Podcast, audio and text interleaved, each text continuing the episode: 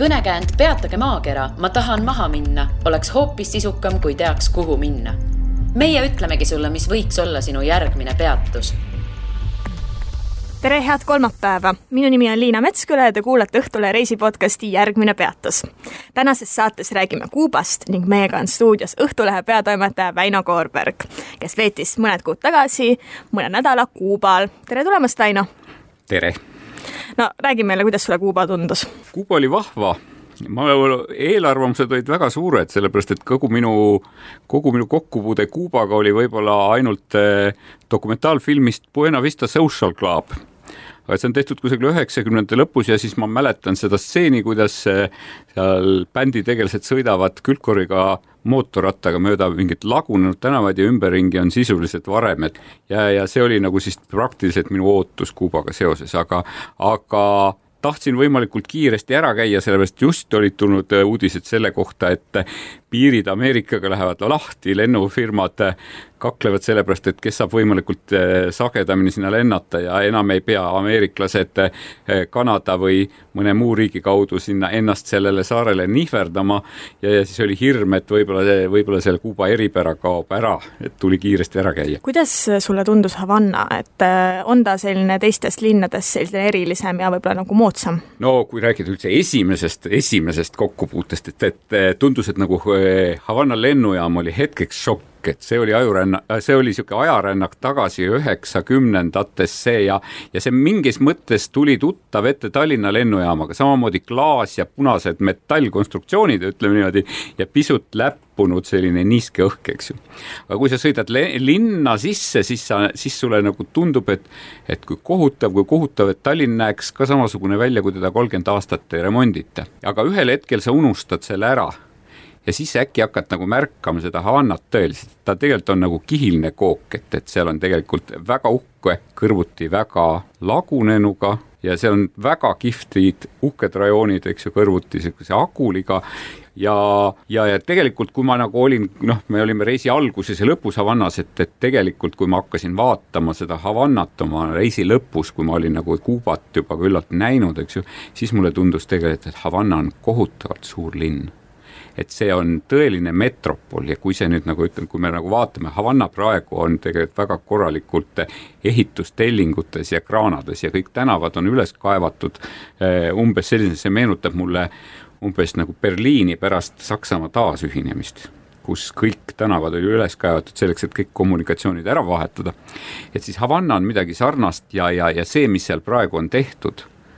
annab tunnistust sellest, et see on olnud ikkagi metropol. et kui sa seisad tegelikult seal, seal päris Havanna kesklinnas kusagil Kapitooliumi kõrval, et siis sa vaatad, et, et milline suursugune linn see tegelikult on ja see millegi poolest ei erine näiteks Londonist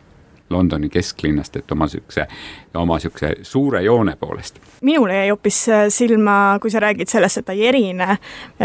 suurtest linnadest, siis minu jaoks erines selle järgi, et seal ei olnud eriti palju turiste. ma käisin kolm aastat tagasi, kuidas sinu kogemus on? turiste, ma käisin veebruarikuus, mis on küllaltki kõrghooaeg, eks ju, et et ütleme niimoodi, et pühapäeval oli väga kitsas käia kas siis on nüüd kolme aastaga äkki see muutunud või, et nüüd ameeriklased saavad sinna tulla ja? ega need ameeriklased tegelikult, et väike parandus, et ameeriklased väga veel ei saa, et, et seal on natukene leevendatud seda suurt embargot, eks ju, teatud kategooriate osas, et kes saab Ameerikasse minna, et sinna saab minna humanitaarülesannetega või vaimuliku missiooniga või siis perede taasühinemise või perede külastamise eesmärgil, aga tegelikult veel, veel päris niisugust massiturismina ei ole see asi lubatud. Aga no lihtsalt põhimõtteliselt, et meil on ometi võimalikud otselennud, sellepärast et kui mina ka otsisin sobivat lendu Kuubale, et siis mõtlesin ka, mis see siis asi nüüd on, et et eh, püüame kuidagi Miami'sse, Floridasse saada ja sealt see paarsada kilomeetrit ja olin väga üllatunud, et, et nagu lennupiletit otsides, et soovitati, et okei okay,, et siis tuleb, eks ju, Miami, Montreal ja sealt siis Montreal, Havana pakuti nagu eh, lühim ja parim võimalus, eks ju. mina lendasin Dominikaani Vabariigist äh, Havannale, et seal oli otselend ja. ja paar tundi, et üsna lühike. aga, aga et nüüd, nüüd nagu lihtsalt, et põhimõtteliselt need võimalused on nagu suuremad, et, et aga, aga turiste oli, minu meelest oli turiste, turiste oli palju ja ütleks ka seda, et pärast seda, kui tegelikult Raul Castro on kahe tuhande üheteistkümnendal aastal nende suurte mm, majandusleevendustega algust teinud, et, et, et see riik on tegelikult näoga nagu turism, turisti poole hakanud pöörduma, et, et et nagu ütlesin, see meenutab meile väga niisugust Eestit kaheksakümnendate lõpus, üheksakümnendate alguses, kus meil juba tekkisid sellised kooperatiivid ja väikesed eraettevõtted, erarestoranid, erapoekesed ja igaüks äh, sai aru, et kui sa oled teenindaja ja kui sa oled naeruse näoga ja kui sa oled rõõmus ja hea, eks ju, siis see on sinu ärile hea, et tegelikult seda sai praegu tunda, et, et kuubalased õpivad praegu uuesti olema avatud, sõbralikud, eh, turistisõbralikud. tõidki siis välja, et kuubalased õpivad olema sellised ja sellised, aga millised need kuubalased siis on sinu arvates, et mis sulle silma jäi? tegelikult väga vahvad on, et sellepärast, et eh, käisime reisil koos sõbraga ja, ja püüdsime vältida iga hinna eest peatumist viie tärni hotellis, olgem ausad, et eh, kodumajutustes, mis on väga tegelikult taskukohased ja mis annavad sulle võimaluse vaadata, kuidas see kuubalane elab või, või vähemalt see jätab mulje, et see on sul võimalus vaadata, kuidas see kuubalane elab, sellepärast et tegelikult noh, eks ikka külalistele näidatakse seda ilusamat ja paremat poolt ja, ja, ja mõne koha peal, eriti maapiirkondades tundus ka, et, et see see kodumajutuste värk või nende elamised on, meenutavad mulle natukene kolmest musketärist tuntud Portose seda mõõgatuppa, et mis eest on väga ilus ja pidulik, eks ju, ja tagantpoolt on siis lihtsa riidega kaetud. Nad on väga sõbralikud, loomulikult nad ei oska inglise keelt ja mina ei oska mitte sõnagi hispaania keelt. kuidas te hakkama saite? ja see oli väga üllatav, sellepärast et meie esimese majutuse juures mind võttis sädistav Raquel vastu noh, ma sain aru, et ta räägib, ma sain aru, et ta räägib. minuga hispaania keeles ja mina püüdsin nagu, ta püü-, mina püüdsin tema sõnadest aimata tuttavaid, mingisuguseid tuttavaid asju, no tengo dinero, ja, ja tema küllap püüdis minu ingliskeelsest vadinast samamoodi aimata midagi, mis on tuttav ja selgus, et, et ühel hetkel me olime ühel lainel ja me saime tegelikult kumbagi keelt oskamata, me suutsime rääkida. see tähendab seda, et ütleme nagu mingisugusel neljandal või viiendal õhtul me juba rääkisime südamest südametesse, eh, südamest südamesse, rääkisime tegelikult noh, et, et peredest, sugulastest, lastest ja elust üldse üks hispaania keeles, teine inglise keeles mul oli selline juhtum, et Havanna hostelis kohtusin ma ühe töötaja Alejandroga, kes äh, kutsus äh, meid, äh, mind ja sõbrannat endale külla. Ja ta, ta kutsus siis külla sellepärast, et neil oli selline usupüha ja terve perekond oli koos. ja meie nägime siis sellist päris, äh, päris kuubalase kodu, kuhu nad, kus ei ole siis nagu sellist turismiasutust. ehk siis äh, kirjeldan natukene, et oli selline, et kõndisime kõigepealt sellist pisikest koridori mööda sisse ja siis me jõudsime mingisse pisikesse tuppa, kus oli umbes, ma ei tea, viisteist või kakskümmend inimest. Neid oli lihtsalt seal nii palju ja siis nad äh, seal rääkisid mingisuguses kummalises keeles, mis ei olnud hispaania keel. Mingisugune, mingi usuriitus käis ja loomulikult loomulikult nad olid nii külalislahked ja nad pakkusid meile seal igasuguseid maiustusi ja kooke ja Kuuba siis sellist rummi, loomulikult ilma Coca-Colata. ja ja kuidagi nad selles mõttes sai näha, et nad olid nii vaesed, kõik oli hästi korras, aga oli näha, et nad olid vaesed. aga selles mõttes oli nii tore kogemus, et me üldse sattusime sinna, et see ei ole ikkagi see koht, kuhu iga turist pääseb. et noh, kuigi seesama Alejandro ütles, et ta kutsub aeg-ajalt endale inimesi külla, aga see ei ole ikkagi noh, turismiasutus kuubalane jah, see mulje, mis minul on jäänud, et mul oli väga tore oli tõmmata seda paralleeli, ma hakkasin meenutama, milline ma ise olin kaheksakümnendate lõpus ja üheksakümnendate alguses. tõepoolest, kuubalane on uhke, kui ta läheb tänavale, ta paneb selga oma paremad riided, isegi siis, kui tal on üksainus komplekt neid paremaid riideid, ta igatahes, kui ta läheb välja, siis ta on hoolitsetud, sätitud, pöetud, juuksed sätitud, kõik niimoodi. et ei ole seda, et, et noh, ette, meie ettekujutuses on see kõik selline, et, et et eh, vana pesunööriga on mingisugused tallad jala külge seotud, mitte midagi niisugust, ta on väga hoolitsetud ja ütleks niimoodi, et tänavapildis sa teda tegelikult võib-olla nagu, võib-olla teda eristabki turistist pigem see, et, et ta näeb turistist parem välja. jälle paralleel meie, meie, meie selle ülemineku ajaga, mida me siin meenutame, kakskümmend viis aastat eh, iseseisvat Eestit, on see, et, et eh, ma mäletan, kuivõrd kaubamärgi fetišis me olime üheksakümnendate alguses. et, et asi pidi olema Adidase või Nike'i logoga, et kui sa oled noor inimene, siis see on tegelikult väga oluline. et ta on väga nagu selles, et ta on väga, ta on väga kaubamärgi truu, tundub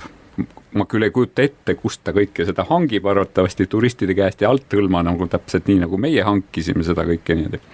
et kolmandaks, kohutavalt musikaalsed inimesed. et see on nagu see, et ma mäletan, et seesama sädistav Rakel, et kui me esimesel õhtul suhteliselt varakult voodisse vajusime siis kaks tundi hiljem ma ärkasin selle peale, et kusagilt kõrvalt ost-, ostis laulu ja mulle tundus, et kas raadio või telekas mängib hästi valjusti, sest lauldi väga professionaalselt aga selgus, et see oli meie maja perenaine, kes esines meie nagu selle, selle kodumajutuse teistele külalistele, seal oli parajasti üks Kanada abielupaar, kes oli juba mitmendat korda, kes lihtsalt tutvus Havannaga, et sedapuhku ka kümme päeva Havannas enam-vähem ainult, sest linn on väga avastamist, et ja ta laulis väga professionaalselt nii et ma tõesti ajasin segamini, mõtlesin, et see tuleb raadiost või telekast. no siis ta ütles, et jah, ma aeg-ajalt käin siin Havanna keskväljakul esinemas, et täpselt samamoodi, kuhu sa ka ei sattunud, et see pererahvas oli väga musikaalne e ja noh, teiste turistidega juttu ajades ka nende mulje oli see, et need inimesed kas laulavad, nad kas mängivad mingit pilli või nad on noh, väga nõtke balletioskusega, et tundus, et nagu kõik kuubakad on, on sellega seotud. Ja tõepoolest minu esimene mälestus Havannast oligi see, et, noh, kui ma ütleme, jätan kõrvale selle, et ma vaatasin värvimata fassaadi korraks, eks ju, ja mulle tuli meelde, milline see, milline hall ja üksluine see elu oli olnud meil, et siis äh, siis oligi see, et kui takso pööras ümber nurga sellele tänavale, kus meie majutus pidi olema, et siis nurgapealses baaris, kell oli umbes kolm päeval, kostis muusikat, bänd mängis, ma nägin ja nägin, et terve see baaritäis inimesi tantsis salsat mingisuguses väikeses suvalises baaris, me käisime ka ise seal selles, selles baaris pärast, eks ju. ja, ja, ja see pilt kordus nagu ükskõik kus aga ei oleks, eks ju niimoodi, et, et niisugune keset päeva laul ja tants. kas see hall ja üksluisus äh, on siis nendel tänavatel tunda või ikkagi see salsa ja musikaalsus teevad nad selliseks rõõmsaks ja värviliseks? käisin koos sõbraga, kes on ehitusettevõtja ja ta vaatas seda ja ütles, et tema tööpõld oleks seal lõputu. ta võiks sinna lõputult tarnida pahtlit, värvi eh,, fassaaditöölisi, eks ju, ja, ja selles, aga ütleme, see linn on ka kiires muutumises, et kui sa ikkagi käid seal, ütleme, käid ütleme, selle Kapitooliumi ümbruses, siis see on klassikaline lääne kesklinn, kui sa käid eh, Havanna vanalinnas Plaza Viejal, mis on siis nende raekoja plats, see näeb välja edevam ja uhkem ja ja lakutum kui mis tahes eh, turismilõksuna tuntud Tallinna Raekoja plats. et sealsamas Plaza Viehal on üksainus renoveerimata fassaadiga maja ja millegipärast ta on nagu kas ajalooliselt, kuidas ta on jäänud, et kõik ülejäänu näeb välja super, eks ju see kõik on suhteliselt ilus, aga kui sa nüüd nagu eemaldud, seesama vanalingi on ikkagi ütleme, ta on kihiline kook, seal on väga räämas hooneid ja seal on tegelikult siis jälle neid maju, kus omanikud on arvatavasti saanud selle kuidagi omandada, sest me küsisime näiteks mingis majutuses, selgus, et jah, selle korteri ma ostsin ja alumise korteri ma ka ostsin nii et see maja osa on nagu minu oma, terve fassaad oli kaunilt re remonditud. et ta on kiires muutumises, väga paljud majad on tellingus, väga paljud kihvtid hooned on tegelikult seest tühjaks lammutatud ja ja Viie Tärni hotelliketid, eks ju, sinna rajavad uut Viie Tärni hotelli, mida isegi no ütleme, keskmisele, mis ei ole keskmisele turistile ligipääsetav, tundub mulle. kindlasti on hästi suur erinevus ka linnade mõistes, et Havanna on ju ilmselgelt rohkem selline hoolitsetum, sest sinna suhtub rohkem turiste. et kuidas sulle teised linnad tundusid, et kus sa käisid üldse? no me käisime, meil oli muidugi alguses väga ambitsioonikas plaan, et noh, küll teeks nüüd Kuubale selle tiiru peale, et nii pikka aega on, eks ju, et tegelikult me jõudsime ainult ütleme, jõudsime läbi käia mõned linnad, ütleme niimoodi läänepoolse poole siis niimoodi, et külastasime, külastasime niisugust kuult, kõige kuulsamat tubakakasvatuspiirkonda Vinjalest,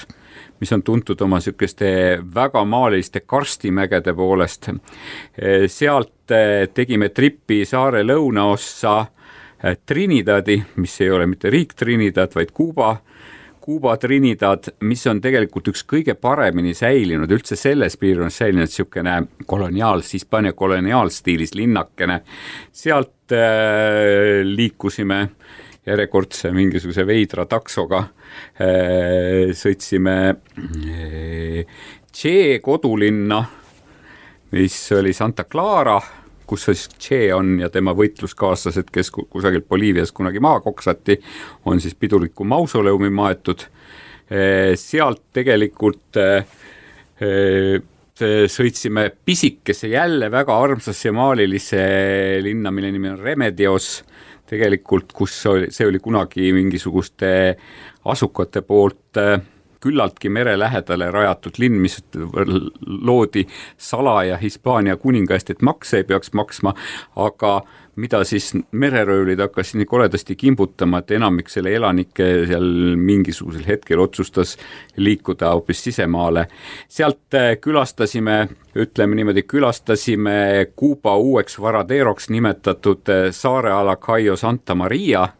kuhu siis äh, luuakse praegu superluksushotelle, kuhu turist tullakse ja pannakse tema joogitopsi külge vangi, et ta sealt kunagi enam ei väljuks. et püsiks oma hotelli piires ja, ja oma pekke praeks seal niimoodi jälle sõitsime armsasse, küllaltki armsasse ja mõnusalt lagunenud linnakesse, mille nimi on Matanzas, mis on, mis on tuntud selle poolest, et seal on Eh, ütleme, seda kutsutakse Kuuba Veneetsiaks just sellepärast, et seal on kolm jõge ja ma ei tea, kas seal oli kaheksateist silda. ja, ja mis on tegelikult Kuuba niisugune kultuurikeskusi olnud, sest sealt, seal on sündinud Kuuba rumba ja, ja tegelikult väga paljud poeedid, kirjanikud, kunstnikud on sealt, sealt võtsime siis selle eh, ühe-kahest töötavast eh, Kuuba rongi, rongitrassist. Ehk et kuulus Hershey rong, üheksakümne kilomeetrine sõit elektrirongiga, mis võtab neli tundi aega Havannasse no siis Havannast tagasi, niisugune ühele poolele tegime tiiru peale. et ütleks jälle, et, et, et kõik need linnakesed olid, olid väga maalilised. Ja jälle, et eh, kesklinn ülimalt hoolitsetud noh, jälle tegelikult, kui sa vaatad sinna fassaadi taha, no näiteks ma detailina võin kirjeldada, et, et eh, Trinidadis, mis, mida ma kõigile tegelikult soovitan, see on tõepoolest, see on üks kõige maalilisemaid linnu, mida ma seni oma elus olen näinud, pisikene, et kuuleme klaverihelisid, noh, jalutame mööda ilusat pitsidega, sellepärast et see linn on tuntud oma pitside ja heegeldiste poolest, ehk et, et kõik linnaelanikud enam-vähem niimoodi ka äh, pakuvad sulle imeodavalt pitsilisi laudlinu, pilutatud no või siis heegeldatud valgeid kleite, tütarlapsed võiksid hulluks minna selle peale. kuuleme klaveri helisid ja astume lähemale ja siis vaatame, astume sisse uksest, et kuhu on Casa de Cultura peale kirjutatud, ehk siis järelikult kultuurimaja. ja seal on sisehoov ja sisehoovis on, mängib keegi vanaproua tiibklaverit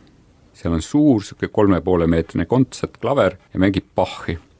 ja kui ma astun lähemale, siis vaatan, ohoo, Estonia tiibklaver, väga armas. uskumatu. väga armas, aga kui ma astun veel lähemale, siis ma näen, et see klaver on sisuliselt, püsib ime läbi koos. see klaver on ühest otsast termiitidest puretud ja pehkinud ja selline, et et kui me järgmisel päeval läksime seda ikka lähemalt vaatama, ei tahtnud pro, proua Moosekanti seal hetkel segada, järgmisel päeval läksime seda klaverit vaatama, siis mina seda puudutada ei julenud, sest ma arvan, et see variseb pulbriks. et no see fassaad on üks asi ja seal fassaadi taga on seda tõelist elu ka, aga aga, aga see tegelikult on väga armas ja need väikesed linnad on just selle poolest armsad, et see on niisugune nagu, nagu tüüpiline Hispaania väikelinn, mis koosneb munakivi sillutistest ja siis võretatud suurtest akendest ja ukserestidest, eks ju. mis palava tõttu on lahti, et sa tegelikult, kui sa lähed, kui sa lähed õhtul pimedas jalutama mööda neid tänavaid, siis umbes nii nagu Moskva aknaid võid sa vaadata, et sa võid tegelikult lõputult vaadata nendest akendest sisse ja näha, kuidas see kuubakas elab seal mida sa nägid akendest? see on pisut niisugune voyeuristlik küll, eks ju, aga ma nägin seda, ma, ma nägin seal mitut asja, et, et et ma nägin seda, et nad on väga perekondlikud, et seesama, see perekond, et seal elab kolm põlve koos et nendes elamistes ka, kus me olime, et me tegelikult nägime, et noh, see perekond on seal koos, et tegelikult et niisugust intiimset ruumi on väga vähe, et seal on üks niisugune üldine ruum ja ütleme niimoodi, et noor paar lastega elab ühes toas ja isa-ema elavad teises toas ja siis seal elab veel mingi tädi kolmandas toas ja neljandas toas elab vanaema, eks ju, ja vend on, eks ju, läinud, eks ju, tegelikult veel kusagile katusele ja tuvikuuri kõrvale, eks ju, endale ehitanud mingisuguse väikese eluaseme, et et see, sellist võimalust, et sul oleks nagu võimalus eralduda ja olla kuidagi, et, et seda ei ole ja see, ja see ongi nagu see, et, et ma siis mõtisklesin, miks see on, et, et eh, mitmedki inimesed, kes on Kuubas käinud, eh, ütlevad, et, et see tänavapilt õhtusel või pimedal ajal on pisut pelutav. et kuna noh, te võite, peate arvestama, et sillutis on igal pool, nagu ta on, aga noh, ka meil on sillutis teinekord, nagu ta on, eks ju. võib-olla nii suuri tänavaauke ei ole et valgustus on napp või olematu ja kui sa siis näed ukseorvas seisvat meest, siis sa tavaliselt kujutad ette, et ta selja taga on pussnuga. aga ta on tegelikult tulnud, eks ju, tähendab oma vinguva naise käest, eks ju, korraks ära, eks ju, hinge tõmbama või noh, kuidagi tänava peale, sest see on nagu ainukene võimalus eralduda ja siis ma nagu mõistsin, et miks ma nägin nii palju nagu mehi kusagil tänaval ukse kõrval seismas et ta sinna siht, sisse lihtsalt ei mahtunud ja siis muidugi Kuuba minu jaoks on kiiktoolide maa, sellepärast et ma ei ole oma elus näinud kusagil nii palju kiiktoole kui Kuubas. ja ütleme, kiiktoolide ja, ja kaunite niisuguste majaesiste terrasside pealinnaks võikski tegelikult nimetada seda Vinjalest seda Karstimägede ja Tubakamaad, et kus siis tegelikult sa lähed, et see on tegelikult niisugune noh, see on väga turist-, nad elavadki turismist ja tubakast. ja siis niisugused kaunid vuntsitud majad, kõigil on, kõigil on ees niisugused ees, väikesed eesaiakesed ja terrassikesed nende valgete või siis väga värviliseks värvitud kiiktoolidega, kus siis istutakse õhtul, eks ju, juuakse oma väikest kokteili, eks ju, ja vaadatakse päikeseloojangut, mis seal on tegelikult, see päike loojub nende imeliste mägede taustal. see on väga armas vaatepilt, et et jah, et voyeuristliku tegevusega tegelesime küll, et jalutasime õhtul lihtsalt ja piilusime akendest sisse kuidas sa nendesse kohtadesse seal pääsesid, et tõid küll rongi välja, aga ega see rong ju eriti seal ei liigu? rong, tegelikult ütleme, et ma ütlesin, ongi nagu vähemalt reisijuhtide andmetel, et enam-vähem kaks raudteeliini ongi tegelikult, on Havana, Santiago de Cuba vahel, mis siis on nagu niisugune pikk, praktiliselt kogu riiki läbi raudteeühendus, ja siis see kuulus Hershey train ehk Hershey rong, eks ju, mis siis äh, on Matanzasest, äh, läheb ta siis Havana nagu vastaskaldale Casablanca jaama kus sa tuled veel siis praamiga üle selle lahe, et linna pääseda ja kogu ülejäänud niisugune rongiliiklus on väga niisugune, ütleme niimoodi, ei saa sa sellele kindel olla küll. on veel mõned kohad kaunid niisugused turistikad, et kusagil eh, sellesama Trinidadi juures eh, on niisugune kaunis väike rongikene, mis viib turistikesi omaaegsesse Suhkruroo piirkonda, et vaatama, kuidas, kuidas see elu seal on, eks ju, niimoodi, et et see on kunagi olnud niisugune turistilõks just selle poolest, et seal olid niisugused avatud, avatud vagunid, mida siis vedas väike auruvedur aga kui ma läksin seda esimesest turistinõuandlast küsima, seda auruvedurt, siis siis tädi leti taga kas suure häälega naerma ütles, et see auruvedur läks ammu-ammu õhtul, et et üks väike-väike haisev diiselvedur veab nüüd neid avatud vagunikesi sinna turistilõksu ja tagasi, et et põhimõtteliselt sa pääsed liikuma väga mitmel moel, et tegelikult oli aeg, sa pääsed liikuma näiteks bussiga, aga bussiga on see asi keeruline, et et kui veel mõni aeg, mõni aasta tagasi oli tegelikult kaks äh, bussifirmat, millega välisturist tohtis liik-, liigelda, et, et üks siis see Via Azul, mis siis on nagu ainult äh, ainult äh, turistile mõeldud ja ainult konverteeritava raha eest, kus sa pead nagu pileti küllaltki pikalt ette broneerima ja ja, ja siis seda veel kinnitama ja suhteliselt tüütu süsteem on see, sellepärast et need bussijaamad asuvad nendes linnades alati mingites pärapõrgutes, et olgem ausad, et et kusagilt Havana kesklinnast Havana Via Suli jaama saada, et sa maksad juba tegelikult äh, peaaegu sama palju, kui sa võib-olla oleksid maksnud taksosõidu eest äh, oma järgmisesse sihtkohta. E, veel mõni aasta tagasi sai, sai, sai sõita ka teise bussifirmaga kus siis oli nagu mingi osa pileteid hoiti, et turistide jaoks, aga nüüd, nüüd enam turiste ei tohi selle bussiga sõita. miks, kas sa tead, miks see võib nii olla? seal on vist arvatavasti on selleks, et oma inimesed ka liigelda saaksid, sest ega see ühistransport ei ole väga hea, et, et sa ikkagi, see ühendused on, ühendusi on vähe ja, ja noh, see hinna küsimus, sellepärast et tegelikult äh, kuubakas ise sõidab ju küllaltki odavalt ja turist sõidab kall-, turist sõidab tavaliselt paarkümmend korda kallimalt, eks ju, ma just vaatasin järele, et et noh, kuna Kuubas on kaks raha või nende omavaheline kurss oli seal mingi üks kahekümne viiele või midagi niisugust, et et kuubakas maksab selle pileti kohalikus rahas kaks kaheksakümmend ja sina maksad konverteeritavas rahas kaks kaheksakümmend eks. sa oskad selgitada meile ka, et miks, miks on kaks raha? kaks raha, kaks raha, üks raha on see, et, et on see moneda nacional ehk siis kohalikuks tarbeks raha no Kuuba rahaga on üldse niimoodi, et seda nagu väga kaas, seda saab vahetada ainult Kuubas. teine on see niinimetatud turistiraha. see, see on nagu sellepärast, et noh, tegelikult ma arvan, et nad, et nad ei tahaks nagu valuutat käibes omada, aga see, see meenutab natukene meie seda aega kaheksakümnendate lõpus, et kui te mäletate, et oli täpselt samamoodi, et et olid poed, mis olid täiesti tühjad, kus teinekord sai osta kasemahla, eh, marineeritud kurki ja võib-olla pesupulbrit. ja siis olid need kommertspoed meil kaheksakümnendatel, kus siis tegelikult väga kõrge hinnaga äh, müüdi mingisuguseid äh, vajalikke kaupu või siis ka valuuta eest ja siis olid kolmandat, kolmandat tüüpi poed ehk et valuutapoed selgelt, Ameresti pood, kui te mäletate, et umbes samamoodi see süsteem on tegelikult praegu ka Kuubas, see on niisugune üle, üleminekuühiskonna asi, sellepärast et, et et, et kõik, mida vaja on, on saadaval siis ainult kas selle konverteeritava raha eest, et küllap on see. ja samas noh, seesamane hädavajalikud asjad sa saad siis oma, saad oma talongide eest, eks ju, niimoodi, et, et talongide eest saad sa osta elementaarset toidukaupa siis eh, odava hinnaga, sest vastasel korral kuubakas sureks, sureks nälga, sellepärast et et tema, ta nagu sissetulek, et kui ta käib riigitööl, sõltumata sellest, kas ta siis on südamekirurg või ta on arveametnik, et see on umbes kolmkümmend eurot kuus. selle rahaga sa ikka tegelikult ei ela ega ei sure et kui ma võin öelda, et kolmkümmend eurot maksab umbes bussipilet Havannast Vinalesesse. aga see on turistile? turistile jah, eks ju, aga noh, ütleme, et eh, siniseks tõmbunud supikana, sügavkülmutatud selles kommertspoes maksis ka eh, ligi kaheksa-üheksa eurot ma ei olnud nii kallist kana kusagil näinud. kusjuures ma, kui me räägime nendest poodidest, siis, siis minule meenub ka, et poed olid lihtsalt nii kallid, et kõik need hinnad olid sellised, et okei okay,, noh, selles mõttes, et ma suudaksin osta seda kõike sealt, aga lihtsalt kui ma mõtlen, ma olen Kuubal, kus peaks asjad odavad olema, sellepärast et inimesed jõuaksid ka osta, siis, siis ma olen segaduses, kuidas siis niimoodi. aga ongi selles mõttes, et, et sellesama kolmekümne eurose kuusissetuleku eest, eks ju, suudab kuubakas tegelikult osta ainult seda hädavajalikku oma sellest normipoest. Ja sealt ongi, see ongi see, et kui, kui me nagu, me käisime nendes poodides, et et tuli natukene meelde see, see pisut hall üksluine unenäotaoline elu, mida me kaheksakümnendatest mäletame omaenda, omaendal elustki võib-olla, kes on pisut vanemad, kus sa tead, et igapäevase toidu hankimine oli pereemale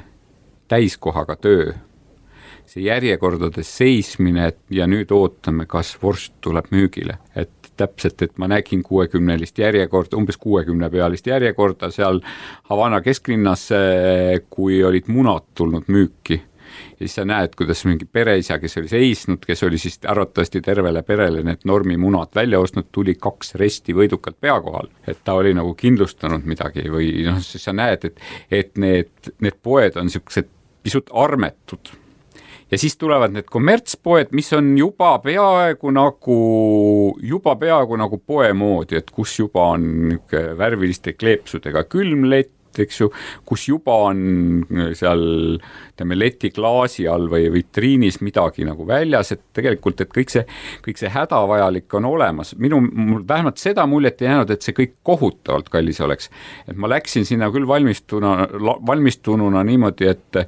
et noh, et igaks juhuks üks rull tualettpaberit oli ka kusagil seljakoti põhjas, eks ju. aga noh, et, et sul šampoon ja seep ja hambapasta ja kõik sellised asjad peaksid olema. tegelikult oleksin ma need saanud koha pealt ikkagi täiesti normaalselt ostetud, et ei saa öelda, et ei ole. aga ma oleksin seda saanud kindlasti osta selle konverteeritava raha eest. kus sa sõid või mida sa sõid? Jälle ütlen, et kes läheb Kuubale, et ärgu valmistugu nagu mingisuguseks suureks kulinaarseks orgiaks, vist täpselt samamoodi on ka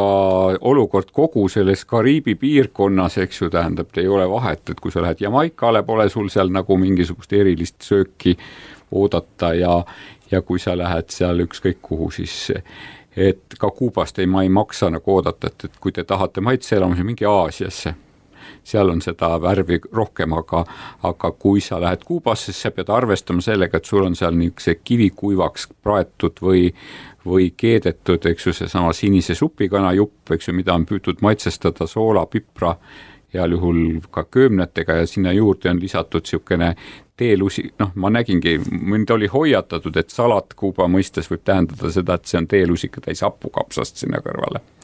või siis, eks ju, kaks lõiku tomatit et, et noh, süüa saab nagu selles mõttes, et no esimene osa, kuna me oleme kodumajutuses, siis hommikusöök tavaliselt oli kodumajutuses, selle eest sa maksad nagu eraldi. Ja see sõltus siis, see sõltus väga, ütleme, majutuse tasemest, et et on olnud väga rikkalik hommikusööki, noh, tavaliselt see koosnes siis mingisugusest kas munaroast või või vaest, vaeste rüütlite tüüpi, eks ju, praesaiast, eks,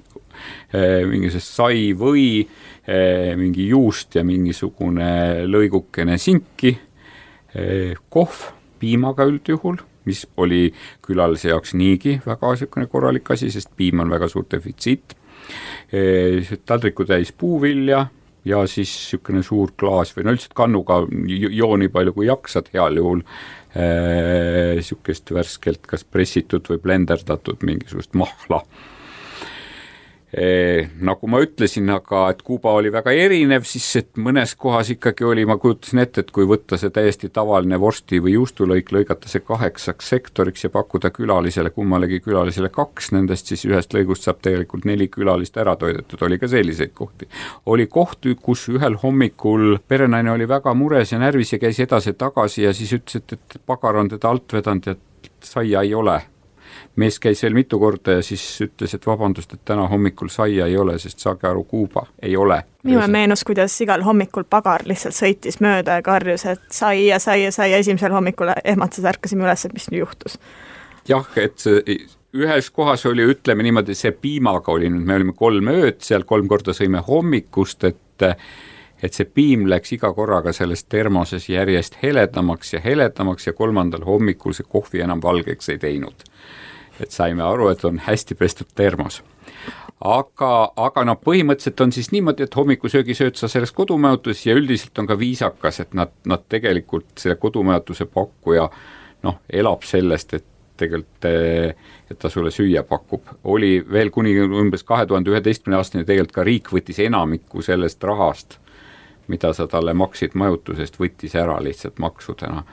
ja siis oligi see, et, et kodumajutuse pakkused eh, noh, nagu suurem marginaal jäi neile kätte sellest toitlustamisest. Nad on valmis sulle siis õhtusööki tegema, no ja see on nüüd küll siis sõltub, eks ju, eh, sõltub, mida sa tahad, eks ju, siis kas sa tahad tõepoolest ainult mingit taimtoitu ehk lusikatäit salatit, eks ju, või sa tahad saada lobsteri õhtusööki, eks ju, ehk et nad teevad sulle selle suure väi mis küll paratamatult vist ei ole otse sealt merest toodud, vaid sügavkülmutatud, aga nad valmistavad sulle niisuguse toreda lobsteri õhtusöögi mingisuguse kaheteistkümne kuni viieteistkümne kohaliku valuuta peso eest minu kogemuse järgi oli see kodumajutuse õhtusöök lihtsalt kõige parem, mida ma seal sõin. et see tõesti oli, tundsid esimest korda, et said kõhu täis, sest kogu aeg olid mingid nagu selline kiirtoit ja mingisugused juustusaiad ja no mida tõesti sai sealt, sellepärast et noh, seal ei olnud sellist eriti valikut. aga üldiselt no jälle ütlen, et, et olukord on väga muutunud, sest toidukohti, tähendab neid erarestorane. sa nüüd räägid Havannast või sa räägid ka mujalt? ma räägin ikka igal pool mujal, et okay, toidukohti on, toidukohti, see kõik meenutab seda kooperatiivide aega Eestis, kus kõik hakkasid äkki toitlustusega teke-, tegelema. et kui need reeglid läksid lõdvemaks, siis neid erarestorane, sest varem oli see Paladares või need, need erarestoranid olid jälle väga tugevasti reguleeritud, nad ei tohtinud midagi pakkuda, nad ei tohtinud, nüüd on see palju lõdvemaks läinud ja see on sundinud ka neid riiklikke restorane natuke natukene järgi tulema, aga noh, riiklik restoran tähendab tegelikult ikkagi küllaltki niisugust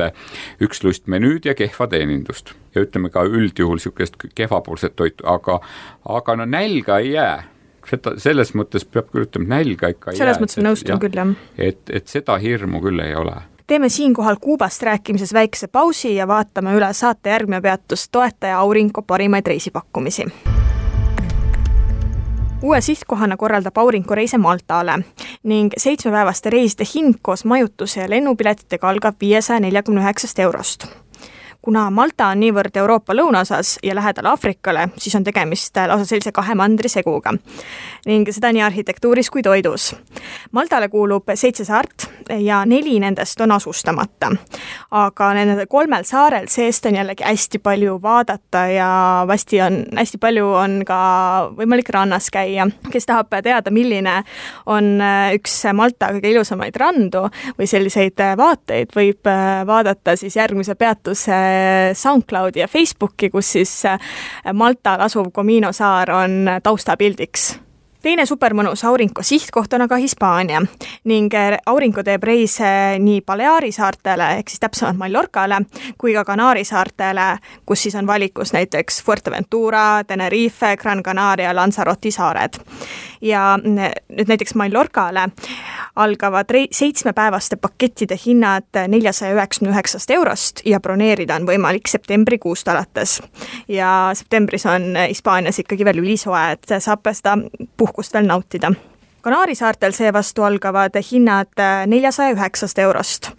ning äh, sellest valikust ehk siis Fuerteventura, Tenerife, Gran Canaria, Lanzarote saar olen mina küll käinud ainult Gran Canarial, kuid äh, nii palju, kui olen kuulnud inimestelt, kes on käinud mitmetel erinevatel Kanaari saartel, soovitaksin mina isegi pigem Lanzarote saart, kus ei ole ehk nii palju turiste, kuid mis on mitmekesisem ja silmailu on rohkem. maastik on ka selline üsna vulkaaniline ning plussiks on tegelikult Kanaari saarte puhul see, et koha peal saab külastada ka teisi saari, sellepärast et praamid on üsna sellised mugavad ja noh, näiteks Lanzarotilt Fuerteventurale sõidab alla tunni kindlasti vaadake lähemalt Aurinko kodulehelt www.aurinko.ee. kuidas sulle tundub, Väino, kas äh, propaganda on seal väga suur praegusel hetkel? No mina olen inimene, kes on sündinud Nõukogude Liidus paratamatult, eks ju, mis tähendab seda, et, et mingis hetkes olen ma, on mul juba olemas teatav niisugune immuunsus selliste asjade suhtes, et loomulikult ma märkan, et kõikides kohtades on meil seal vennad Castrod üleval ja hasta la Victoria siempre ja kogu see Che kultus ja, ja need lipud ja loosungid. Ja siis ma meenutan, et jah, ma mäletan samasuguseid lippe ja loosungeid veel kaheksakümnendate lõpus siinsamas Tallinnas, Tartus ringteedel, eks ju, tähendab, viime NLKP keskkomitee otsused ellu, isegi kõrvuti esimeste arglike katsetega sinimustvalget lehvitada, et, et mind see, mulle see nii selgelt silma ei hakanud. mulle pigem hakkas silma see, et tegelikult oli kuubakatest just seesama, et see reformiga tundus, et kubakates oli tekkinud teatav lootus, et nad saavad omaenda tööga midagi hakata looma, midagi koguma, et sellest on neile kasu, et ma nägin tegelikult, ma näen seda arglikku ettevõtluse alget seal, et inimestel on peremehe tunne tekkinud, tegelikult seesama, mida sa kodumajutustest näed, et nad on hästi püüdlikud. et sa näed selles samas erarestoranis, et nad on püüdlikud, nad õpivad teenindada, nad püüavad sulle, noh, seesama jootraha, jootraha kui nähtus, mis ei peaks sotsialistlikusse ühiskonda mahtuma, et te peate arvestama, et Kuuba on väga jootrahaaldis et, et jootraha tuleb anda ja seda tuleb anda nii muusekantidele kui ettekandjatele kui kindlasti taksojuhile ja ja, ja, ja et see on see raha, millest ta elab. et ma näen, et, et et, täpselt on tekkinud niisugune käsitööndus, on tekkinud noh, tõeline niisugune suveniiritöönd-, tööstus, mida võib-olla veel isegi turistid, kes olid viis, seitse, kaheksa aastat tagasi ütlesid, et oli väga raske leida mingit autentset Kuuba suveniiri, siis siis nüüd see näeb absoluutselt selline, et see on, kõik kohad on üle ujutatud, sellega käsitöö, väga ilusat käsitööd, loomulikult Kuuba on tuntud oma oma kunsti poolest ja ka kunsti väljavedamise, väljavedamise reegleid on tunduvalt äh, lõdvemaks lastud, eks ju, nii et, et te saate tegelikult väga vahvaid Ibrahim Ferreri äh, suure sigariga portreesid seal rullikeeratuna endale kaasa võtta nii palju, kui te suudate. Ja, ja, ja, ja selles mõttes vaatad, et kõik need noh, ja siis on see niisugune väike põrandaalune äri, et, et kõrvaltänavates, kus sulle ja mitte üksnes kõrvaltänavates, vaid tegelikult ütleme ka Havana kõige suurema sigaripoe ees tuleb sulle juurde mees ja ütleb, et tegelikult et ma võin sulle pakkuda karbitäie seda Cohiba sigarit selle hinnaga, mida sa seal poes praegu ühe sigari ostaksid, et see, see ametlik sigar maksab ikka suhteliselt palju, aga kui see, palju maksab ametlik sigar? no sõltub, et sõltub, mida sa silmas pead, et see võib maksta sellest ühest ühest eh, valuuta peesost, mis siis on umbes null koma üheksakümmend viis eurot, kuni seal ütleme ka kolmekümne viie, nii, et see võib maksta umbes kolmkümmend eurot, võib maksta korralik suur Cohiba sigar, eks ju, aga samas karbi, kus on, kus sul on seal kakskümmend sigarit, võid sa saada ka hõlma alt kolmekümne viiega, aga sa võid muidugi saada ka ko-, kohutavalt alt minna, sa võid kohutavalt alt minna sellega, nii et üldiselt ei soovita aga no meil oli väiksemates kohtades selles samas Remedioses oli väga naljakas, et sattusime jalutades, vaatasin, et mingi hoone on, kust väljub ekskursioonitäis mingisuguseid turiste. ja selgub, et see on, see on sedasorti, et see oli tegelikult äh, Kuuba suuruselt mingisugune teine või kuulsuselt teine sigarivabrik ma siis kujutasin ette, et sinna oli, selgus, et era, ilma grupita sinna ekskursiooni ei tehta, kuidas me ka nagu ei oleks tahtnud, me ei pääsenud sinna sisse, aga no see hoone oli, kujutage ette, siis te jalutate mööda tänavat ja teist paremale poole jääb sigarivabrik, eks ju, ja sellel on avatud aknad sinna tänava poole lõputult, sellepärast et seal sees on kindlasti umbne ja palav akende alumine äär on umbes seitsmekümne sentimeetri kõrgusel, eks ju, põhimõtteliselt kõik möödakäijad saavad läheneda sinna aknale, nii kui sa sellele aknale lähened, nii aknale läheda, lähemal seisev sigarivabrikant tuleb juurde ja hakkab sulle kindlasti sinuga äri tegema, et siis ma nägin, mismoodi see sigarivabrik välja näebki, et see oli siis üks niisugune suur, suur, suur ruum, täidetud, seal oli umbes, ma arvan, seitsekümmend kuni sada töötajat, eks ju, kes siis istusid laua taga ja käsitsi rullisid ja see oli siis kogu see vabrik. oli väga muljetavaldav, väga muljetavaldav pilt, ütleme niimoodi, et, et siis ma nägin, et, et, tõelist seda kallist sigarit tegelikult käsitsi ikkagi puhas käsitöö ongi, et ja see, mida, see, mis on siis masinaga tehtud, et eks see on selle võrra odavam siis seal. sa siis eelistasid võib-olla osta kallimat, ostsid sa üldse? ma, ma pean tunnistama, et ma, kui me käisime Vinaleses, siis me käisime tegelikult külas ühel tubakakasvatajal ja me nägime, kuidas seda tubakat kasvatatakse, kuidas seda koristatakse, mis temaga seal edasi sünnib, siis selle, selle talu peremees näitas, demonstreeris meile ka, kuidas sigareid keeratakse meie silme all siis keeras valmis seal nagu kolme eri tüüpi lehti, mida sinna kasutatakse ja ja, ja selle talumehe juurest ma siis ostsin minu silme all keeratud kümme sigarit, mis oli pakendatud veel sellisesse arvatavasti turisti jaoks loetud loodusliku humidori veel, eks mingisuguse, ma ei tea, mis palmilehe sisse see oli keeratud. kuna ise suitsumees ei ole, siis ei ole väga nagu, ei olnud, ei olnud selle peal väljas. kuidas sulle tundub, kas Kuuba on turisti jaoks ohtlik riik või ohutu riik? See on nüüd nagu see, milleks te valmis olete, et kui te olete valmis seljakotireisiks, siis on minu, minule, ma pean küll tunnistama, et mul ei olnud seal hetkegi ohtlik, aga ma olen keskealine eh, ülekaaluline meesterahvas, eks ju, võib-olla selles mõttes on see, see tuleb minu eripärast. mina, mina ei ole keskealine ülekaaluline, loodetavasti ja ma ei tundnud ohtu. ma ei tundnud ohtu sellepärast, et noh, see jutt, mis see nagu oli, et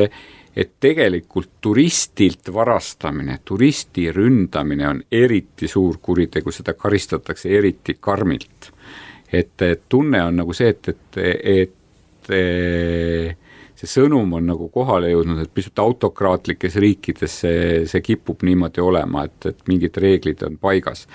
aga noh, samas äh, jälle mäletan, et kui me käisime Varateero rannas esimest korda, eh, vaevalt jõudsime palmi alla pikali heita, kui tu-, astus meile ligi politseinik. me mõtlesime, et mis nüüd lahti on ja politseinik esimese hooga lu-, luges meile sõnad peale, et me jätaks oma asju järelevalveta. turismipiirkonnas vist ikkagi on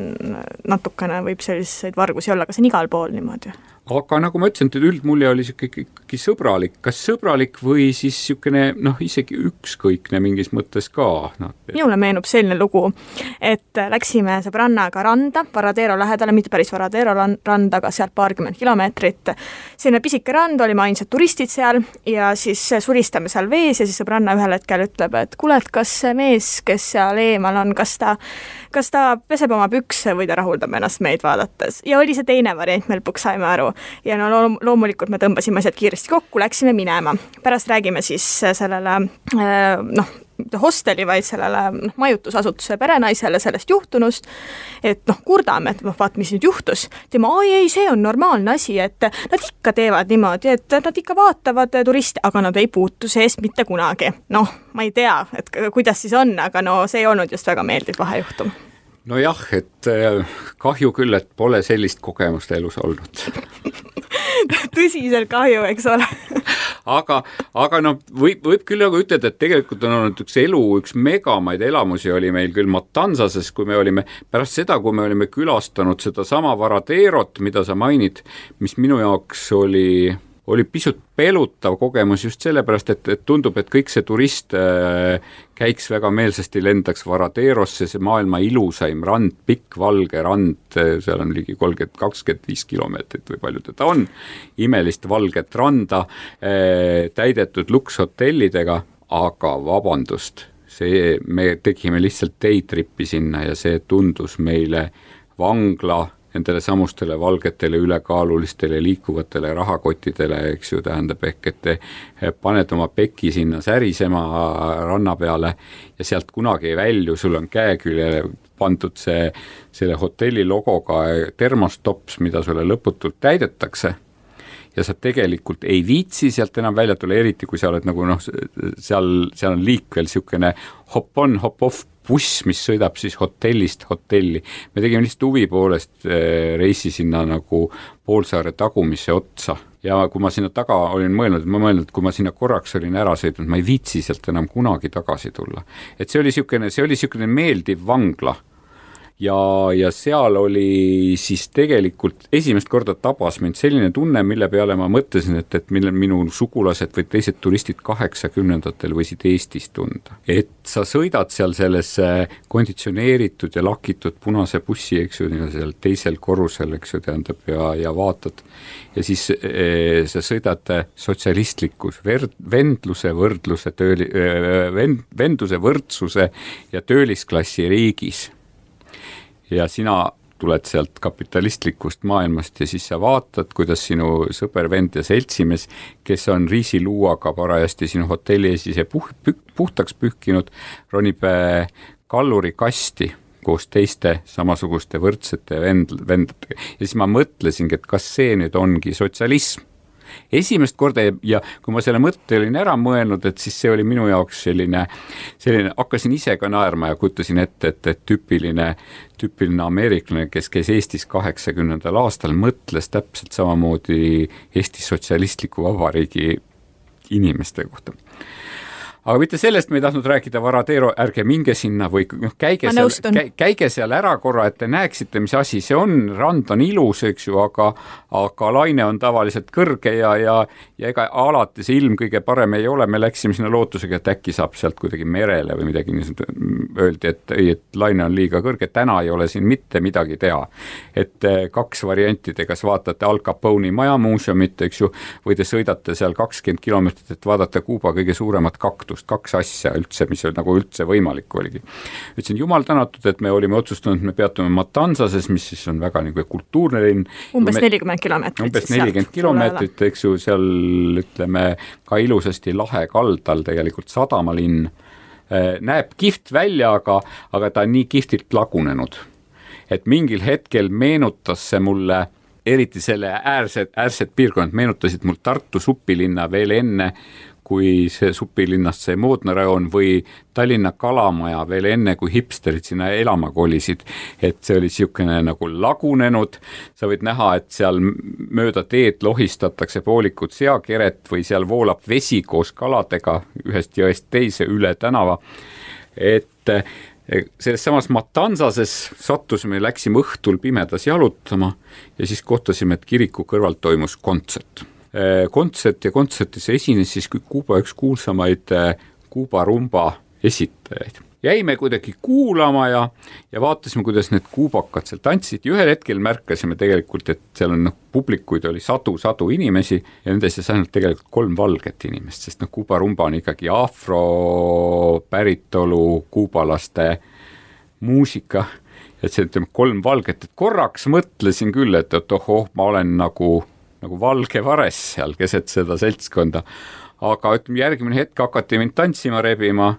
ja hästi sõbralik oli see kõik, et, et veel kord ütlen, et ei ole sellist tunnet, et pigem nagu ütleme, turisti jaoks võib tekkida probleeme sellega, et kui liikluses teiega midagi juhtub, sest need teed ei ole, kui te komistate ja jala ära lööte mingisuguse metallvarva otsa, mida te ei ole märganud, mis kõnnidest välja ulatub, eks ju, tähendab, või kukute sinnasama, äh, komistate tänavasillutisel, kukute, murrate jala, eks ju, või keegi teile otsa sõidab või midagi sedasorti asja või noh, seal võib juhtuda, et tõepoolest, et et vaadake kriitilise pilguga näiteks oma majutuskohtades veesoojendusagregaat, et äkki see elektrisüsteem ei ole nagu kõige selline. aga et ega tänaval juhtuks, ma küll sellist tunnet ei olnud. miks tasub minna Kuubale võimalikult kiiresti? no ühtepidi tasub minna sellepärast, et ehm, et mul veel on meeles Eesti kaheksakümnendate lõpus ja üheksakümnendate alguses ehk et eh, see pilt need helid, need lõhnad taaselustusid täiesti hämmastaval kombel.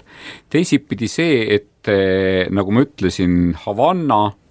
oli üleni kraanades, mis tähendab seda, et kui te tahate tegelikult seda mõnusat pisut lagunenud nostalgiat kogu, kogeda, kuigi noh, vaadates seda Havanna suurust, eks ju, siis seda, seda lagunevat nostalgiat võiks seal veel aastakümneteks jaguneda, jaguda, aga mine tea, võib-olla tahaks kõik sinna pahtlit, kipsi ja, ja